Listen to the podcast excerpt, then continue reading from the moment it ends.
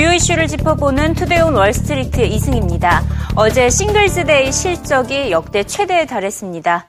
중국 우체국 집계에 따르면 어제 하루 동안 주문된 출하량 규모만 7억 6천만 건에 육박을 했고요. 이 가운데 절반 이상인 4억 6천만 건은 알리바바가 차지했습니다.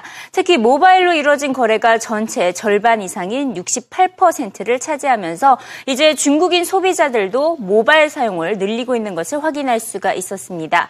이번 알리바바의 올해 Singles Day 매출은 16조 원을 넘어서며 역대 최대를 기록했는데요. 알리바바 알리바바가 지난 2011년에 어, 처음으로 Singles를 출범한 바가 있었는데 매년 매출이 늘어나고 있는 상황입니다. 2012년에 30억 달러에서 13년에 6 58억 달러로 거의 두 배 늘어났고요. 그 뒤에 2014년 93억 달러로 또 거의 두 배가 늘어났죠. 매년 거의 두 배씩 성장하고 있고 올해 16조 원으로 역대 최대를 기록했습니다. 지난해보다 주문량과 매출 모두 50%씩 성장했습니다.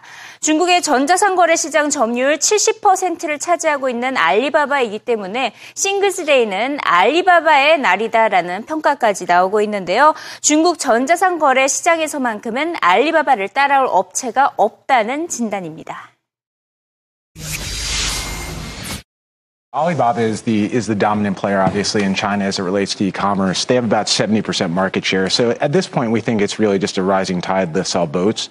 Um, the holiday will be 50% larger than it was last year. Alibaba's share of that will be proportionate. So people talk about JD.com, people talk about the other players, but this is Alibaba's day. Is there is there a moment in which you think that could turn? Do you look at a JD and say, you know what, I see them coming at the heels of, uh, of Alibaba in a way that we haven't seen before, or or is it the opposite? Yeah, it's a great question. And if you, if you asked me that question two years ago, I would have said yes. But what we've seen with Alibaba in the last couple of years, especially the last 12 months, is this morphing of the company from uh, being a traditional e-commerce marketplace to being much more than that. So they're going after all things commerce, physical goods, virtual goods video streams. They're going after omni-channel, so working with brands and investing in offline retail as well as online. So this company uh, that we thought of just a year ago as, as basically somebody challenged by the mobile revolution right. in China is now much more.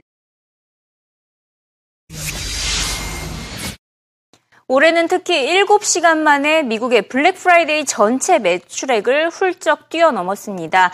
확실히 중국의 전자상거래 시장 규모가 미국을 훨씬 앞서가는 것을 확인할 수가 있고요. 또 중국에서뿐만 아니라 무려 232개국 소비자가 이번 쇼핑 활동에 참가를 했습니다. 그만큼 중국의 인터넷 시장 규모가 점점 커지고 있는 것을 확인할 수 있었습니다. 마윈 알리바바 회장도 이 같은 점을 강조했는데요. Singles Day 이벤트를 이제는 뉴욕과 런던에서도 출시할 것이라고 밝혔습니다. 구체적인 시기는 언급하지 않았지만 중국 중심으로 세계 최대 쇼핑 시장이 형성될 것임을 시사했습니다. I think eight or ten years ago when I came to the States in the Silicon Valley, I said one day China internet users will be bigger than America. A lot of people did not believe that. And years ago, I say China internet users, mobile users, will be bigger than uh, the biggest in the world. And people say, wow, you know, today our users, active users of Alibaba online shoppers are bigger than the American population. And today, most of people still like 20, 25 years old. We believe 10 years later, when they are 35 to 40 years old, these are the people breathe on the internet, drink on the internet, think in the internet, move everything on the internet. So we, we think maybe the number will probably go to like a 600 million to 800 million, but people who spending money on that will be each person will be much higher. And by the way, I think uh, based on the one belt one road policy and as we think one internet policy, we want to serve 2 billion people all across the world. We are doing globalization, not only China. So we are go, that's why we are in a lot of nations. We are in Europe, we are in, in, in Southeast Asia, and in India. And I think we want to using our model to serve more people, serve more small business and consumers. 마인 회장은 전반적인 중국 경제에 대해서도 진단했습니다. 흥미로운 점은 미국 매체와 중국 매체와의 인터뷰 내용이 조금은 달랐다는 점이었는데요. 일단 중국 매체와의 인터뷰에서는 앞으로 10개월 동안 중국 경제가 부진할 것이라는 우려감을 드러냈습니다. 하지만 미국 매체인 CNBC와의 인터뷰에서는 중국 경제가 둔화되고 있는 것을 인정하긴 하지만 성장에 대한 확신을 더 강하게 드러냈는데요. 5에서 6%대 성장률 역시 높은 수준이라며 앞으로 인터넷과 전자상 거래 시장이 중국 경제 성장의 견인차가 될 것이라고 강조했습니다. 마인 회장은 앞으로 중국 경제는 양보다 질을 추구해야 한다고 강조했고요. 아무래도 이렇게 매체 간의 인터뷰 내용이 달랐던 것은 외국인 투자자들을 대상으로 중국 경제 회복에 대한 확신을 심어줘서 안심시키려는 발언으로 풀이 소리가 되고 있습니다. I don't see there is a significant decline because the government realized, the, the, the business uh, realized, and all the people realized the situation we are having right now. But I think 7% of growth of China is still reachable. But even like a 5 or 6%, even, I mean, even if 5 or 6%, this economy is still big enough. I think the problem of China is we have to know that it's not, it's, it's, it's impossible to keep on growth for 8 and 9% every year. The problem is how we can make best better use of the money, the 5 6%, in the right way, in the right area, in the right field. So I think next year, because this economy is transforming, so what we will see is the next five to ten years, that China should pay much more attention to the quality instead of the quantity. Because if we pay attention to quantity, the environment will be terrible. And all the, I think, even if you work hard, this 9% can never sustain.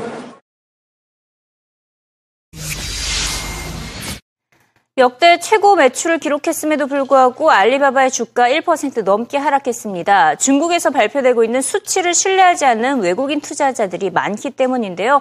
이에 따라 정확한 실적이 구체, 공식적으로 발표가 될 때까지는 더 관망하겠다는 자세로 보입니다. 내수 경제 활성화 역시 최소 2분기는 더 지켜봐야 확신이 생길 것으로 보이는데요. 그래도 알리바바에 대한 매수를 보유하고 있는 기관들도 꽤 있습니다. 대표적으로 얼라이언스 번스타인 기관은 어, 알리바바에 대한 투자 의견 아웃퍼폼을 제시했고 목표가는 110달러를 제시했습니다. CNBC 트레이더 역시 신뢰가 떨어지면서 알리바바의 주식 자체가 저평가됐기 때문에 추가 매수 전략을 펼쳐야 한다고 조언했습니다. Starting from 10,000 feet, I don't think anyone believes any of the numbers coming out of China 100%. And then getting to a little bit more micro level, I think Alibaba specifically, there are some trust issues in terms of sell side firms here in the United States um, and what Alibaba is putting out. And I also think that there's an institutional issue with the VIE structure in general. It's not really the same as buying other internet common stocks. So it's great that they had a great day. Um, they might have pulled sales forward or backward from other days during the quarter with very excessive promotions, letting people put down a deposit and then complete the transaction on this one specific day. There are a lot of reasons why there's some doubt about how important this one day is. However, I'm long the name. I think it probably formed the bottom in the high 50s. If I'm wrong, I'll get taken out based on risk management. But I'm happy to be in because I do think that the stock has been overly penalized because of some of those trust issues. 알리바바의 경쟁사이자 중국의 또 다른 전자상거래 업체 JD.com 역시 Singles Day를 통해 역대 최대 매출을 기록했습니다. 의류와 유아용품 판매가 급증하면서 오후 6시까지 이뤄진 주문 건수가 지난해보다 180%나 증가하면서 2천만 건을 기록했는데요. 이는 지난 5년간의 Singles Day 주문 건수 전체를 합한 것보다 더 많은 규모였습니다. JD.com은 Singles Day는 알리바바 혼자만의 것이 아니라며 JD.com 역시 다양한 프로모션을 진행 진행하고 있다고 강조했습니다. 앞서 알리바바는 미국과 영국과 인도 진출을 시사를 했다면 JD.com은 인도네시아와 러시아 등 신흥국 진출에 박차를 가하고 있다고 밝혔습니다. 하우션 JD.com 쇼핑몰 CEO와의 전화 인터뷰 연결합니다. Doing very well uh, this morning so far. Uh, we're seeing very strong numbers across different categories, and uh, um, you know the usual, the 3C, the home electronics, the appliances, the apparel, the baby products. So we're seeing very strong performance uh, versus what we've seen last year. From our standpoint, I think the dominant trend is still the movement from offline retail to online retail. So we're seeing we're gaining share against our competitors. We're of course gaining share against offline retailers. So from our uh, standpoint, uh, the growth is very strong. Our focus is predominantly uh, China. We are already the largest retailer in China, and uh, we think there's a, a long runway for us to uh, grow in China but uh, we do look at overseas markets opportunistically. So as of now, we do have some um, small scale experiments in Indonesia and Russia.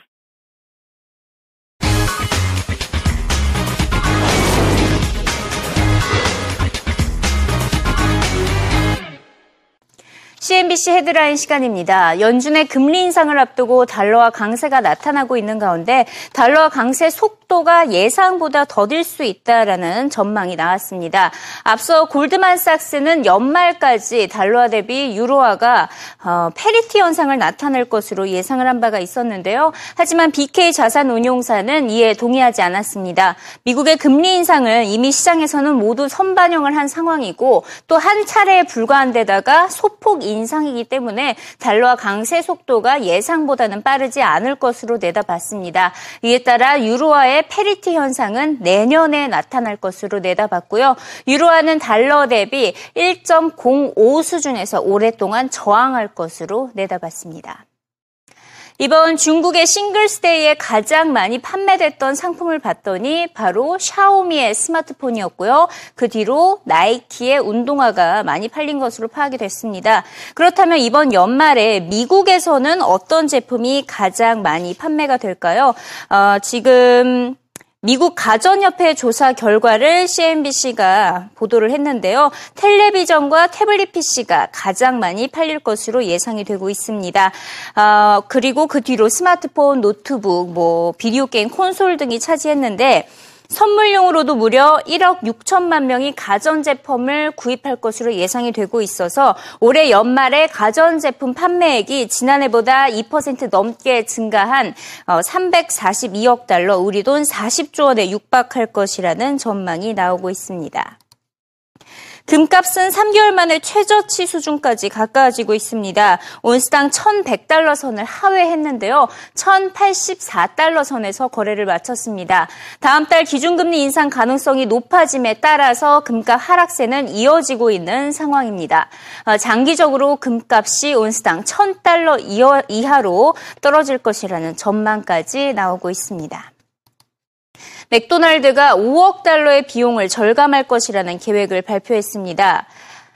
어, 그동안 압박을 계속 받아왔던 것이 지금 이렇게 사업이 어려우면 차라리 부동산 지분을 분사를 해라라는 압박을 받아왔었는데 일단 이번에는 어, 부동산 지분 분사를 하지 않을 것으로 결정을 했습니다. 오히려 리스크를 키울 수 있기 때문이라고 설명을 했고요. 대신 2018년까지 프랜차이즈 매각 규모를 더 확대하기로 결정을 했습니다. 기존 3,500개 매장에서 4,000개의 매장을 매각하기로 결정을 했고요. 어, 이에 더해서 배당금은 또 4.7% 인상해 주기로 했습니다. 배당금을 확대한다는 것은 자금 조달이 더 필요하다는 것인데 결국 천억 달, 100억 달러 규모의 채권 발행에 나서기로 했습니다. 이 같은 소식에 일단 신평사 S&P는 맥도날드의 신용 등급을 A-에서 트리플 B 플러스로 한 계단 강등을 했는데요. 여전히 사업에 대한 확신을 찾아볼 수 없기 때문이라고 설명을 하고 있습니다. 어, 맥도날드 CEO가 CNBC와 직접 인터뷰를 가졌는데요. 최근에 사업 환경이 많이 변하고 있기 때문에 현재 적응해 가고 있는 가, 과정이라고 강조했습니다. Well, we've been buying back anyway. So I mean, we've been buying back through the 90s. So I think so I think that's that's been smart. And uh, you know, the reality is. The business was not in the shape it is today a year ago, and it may not have been the right decision to make and wouldn't have been viewed as being made for the right reasons. Whereas now we're confident in the underlying momentum of the business, we're confident in our plans for 2016, which I signalled yesterday, and I think that means that uh, the timing with interest rates where they are, the strength in the, in the balance sheet, and our outlook on trading just a smart business decision.